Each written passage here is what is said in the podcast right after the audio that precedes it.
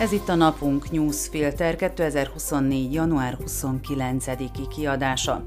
A híreket válogatta és kommentálta Hegedűs Norbert, én Battyányi Bosznai Marilla vagyok. Mai témáink Szijjártó Péter a háború kitörése óta először látogatott Ukrajnába. A kormánypártok választói immunisak a botrányokra. További uniós forrásokat vonhatnak meg Magyarországtól. Hogy Magyarország és Ukrajna viszonya nagyon enyhén fogalmazva is hűvösnek mondható, azt talán senkinek sem kell elmagyarázni. Ez a viszony korábban sem volt igazán jó a kárpátaljai magyarok jogait korlátozó ukrán kisebbségi törvény miatt, amit a magyar kormány gyakran ürügyként is használ.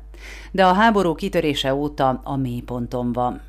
Ezért számít fontos lépésnek és talán a holdpontról való elmozdulásnak Szijjártó Péter külügyminiszter mai találkozója Dmitro Kuleba ukrán külügyminiszterrel, amire Ukrajna területén Ungváron került sor. A háború kitörése óta először találkozott egymással a magyar és az ukrán külügyminiszter hivatalos tárgyaláson, ez pedig mindent elmond a két szomszédos ország viszonyáról. Főleg, ha figyelembe vesszük, hogy Szijjártó ezzel szemben Moszkvában többször is járt. Orbán Viktor pedig Putyinnal parolázott Pekingben. Szijjártó kimondta, hogy Magyarország kiáll Ukrajna területi integritása mellett, de a tavaly decemberben elfogadott ukrán kisebbségi törvényt nem tartja elégségesnek. Azt akarja, hogy a kárpátaljai magyarok jogállása a 2015-ös szintre álljon vissza.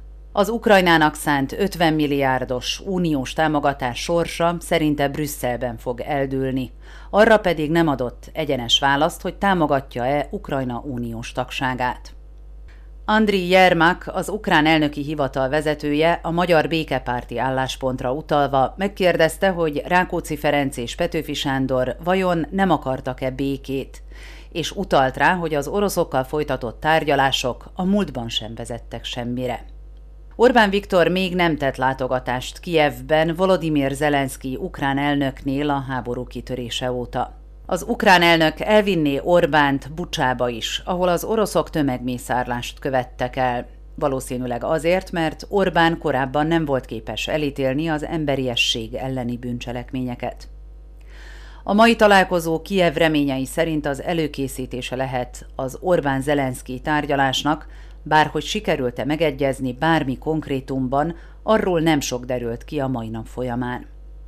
Túl sok minden lóg még a levegőben, nyilván egyik fél sem akar elhamarkodott kijelentéseket tenni. Andri Jermák szerint minden esetre nagyon erős lépést tettek az ügyben. Szijjártó Péter mai ungvári látogatása helyes irányba tett lépésnek számít a magyar-ukrán kapcsolatok rendezésében, ami azonban egy hosszú útnak ígérkezik. Az oroszokon kívül viszont mindenki a két ország közötti békés viszonyban érdekelt. Annak ellenére, hogy az országban egymást érik a tüntetések és a politikai botrányok, a pártok támogatottsága szinte alig változik. Legalábbis ez derül ki az Ipsos legutóbbi felméréséből, mely a Gyenyik N megbízásából készült január 22-e és 25-e között. A BTK módosítása körüli botrányok ellenére a Smer támogatottsága stabil. Januárban 24,5%-on áll, ami enyhe erősödés a decemberi 21,1%-hoz képest. Nagyon hasonló a helyzet a többi párt esetében is. Az Ipsos 20,6%-ot mért a PS-nek, decemberben 19,4 volt, 15,4%-ot a Hlásznak, ez decemberben 15,7 volt, 6,6%-ot az SAS-nek, ez 7,1 volt, 6,6-et a KDH-nak, ez 6,4 volt, 5,3%-ot a Szlovenkónak, ez 5,9 volt, 5,1%-ot a Republikának, ami pedig 5,2 volt, 4,3%-ot az SNS-nek, ez 4,8 volt, és 4% ot a szövetségnek, ez pedig 4% volt. Apróbb változásokat láthatunk, de ezek többsége akár statisztikai hiba is lehet. Néhány tendencia azért megfigyelhető, a Smer támogatottsága biztos, a PSZ lassan növekszik. Matovics szlovenszkója lassan araszol az 5%-os küszöb alá, ahol kezet foghat Andrei Danko SNS-ével. Matovicséknak láthatóan nem tett jót, hogy a PS, az SAS és a KDH nem kérnek belőlük a kormányellenes tüntetéseken. A parlamentbeli közös munkát pedig nem nagyon látják az emberek. Az SNS lassú araszolása az elmúlás felé nem ok az örömre, mivel a Republika bármikor átvehetné a helyüket. Nem csak az SNS-nek ártott meg Andrei Danko legutóbbi kalandja a lámpaoszloppal, hanem a pártelnök személyes brendjének is. Míg decemberben a szavazók 29%-a tartotta őt megbízhatónak, januárban már csak 21%. A többi adat nem jelent meglepetést. Csaputova 45%, Pellegrini 44% és Ficó 37% a legmegbízhatóbbak. Ha egy külföldi csak a havonta megjelenő felmérések alapján próbálna következtetni Szlovákia állapotára, akár azt is hihetné, hogy itt béke és nyugalom van, hiszen a számok stabilitást sugalnak.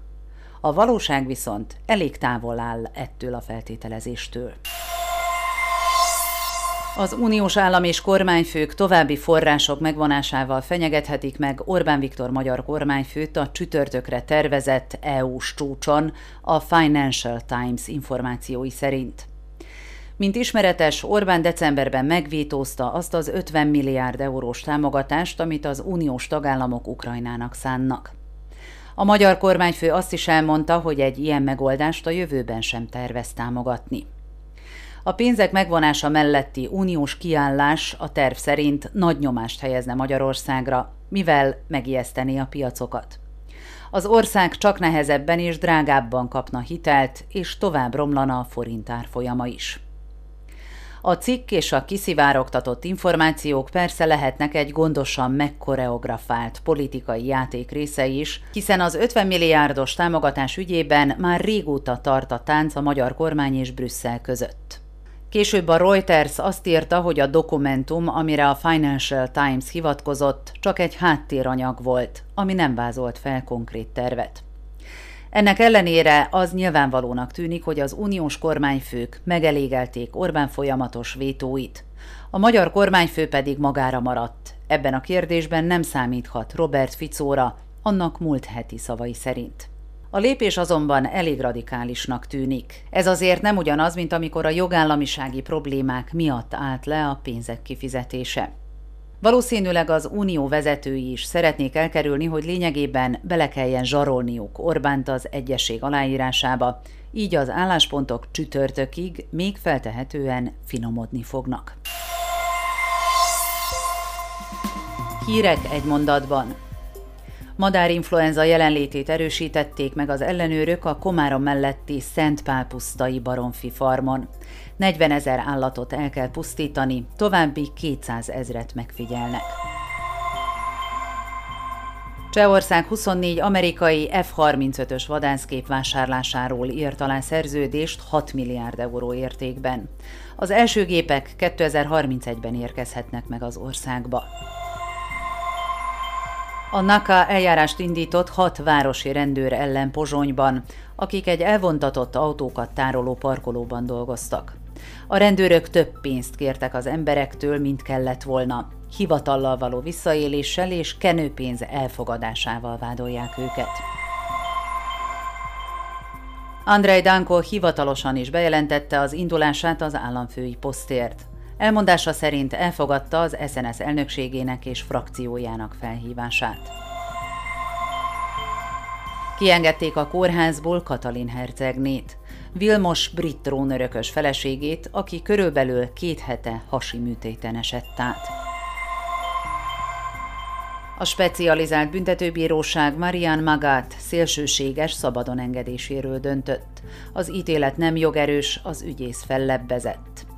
Magátot a múlt héten hat évre ítélték szélsőséges bűncselekmények elkövetése miatt. Rendkívüli parlamenti ülést kezdeményeztek az ellenzéki képviselők, hogy a Magyar Országgyűlés mihamarabb döntsön Svédország NATO csatlakozásának ratifikálásáról. Magyarország utolsóként nem ratifikálta még Svédország NATO csatlakozását. A mai napunk newsfilter híreit válogatta és kommentálta Hegedűs Norbert. Én Battyányi Bosznai Amarilla vagyok. A Viszonthallásra holnap.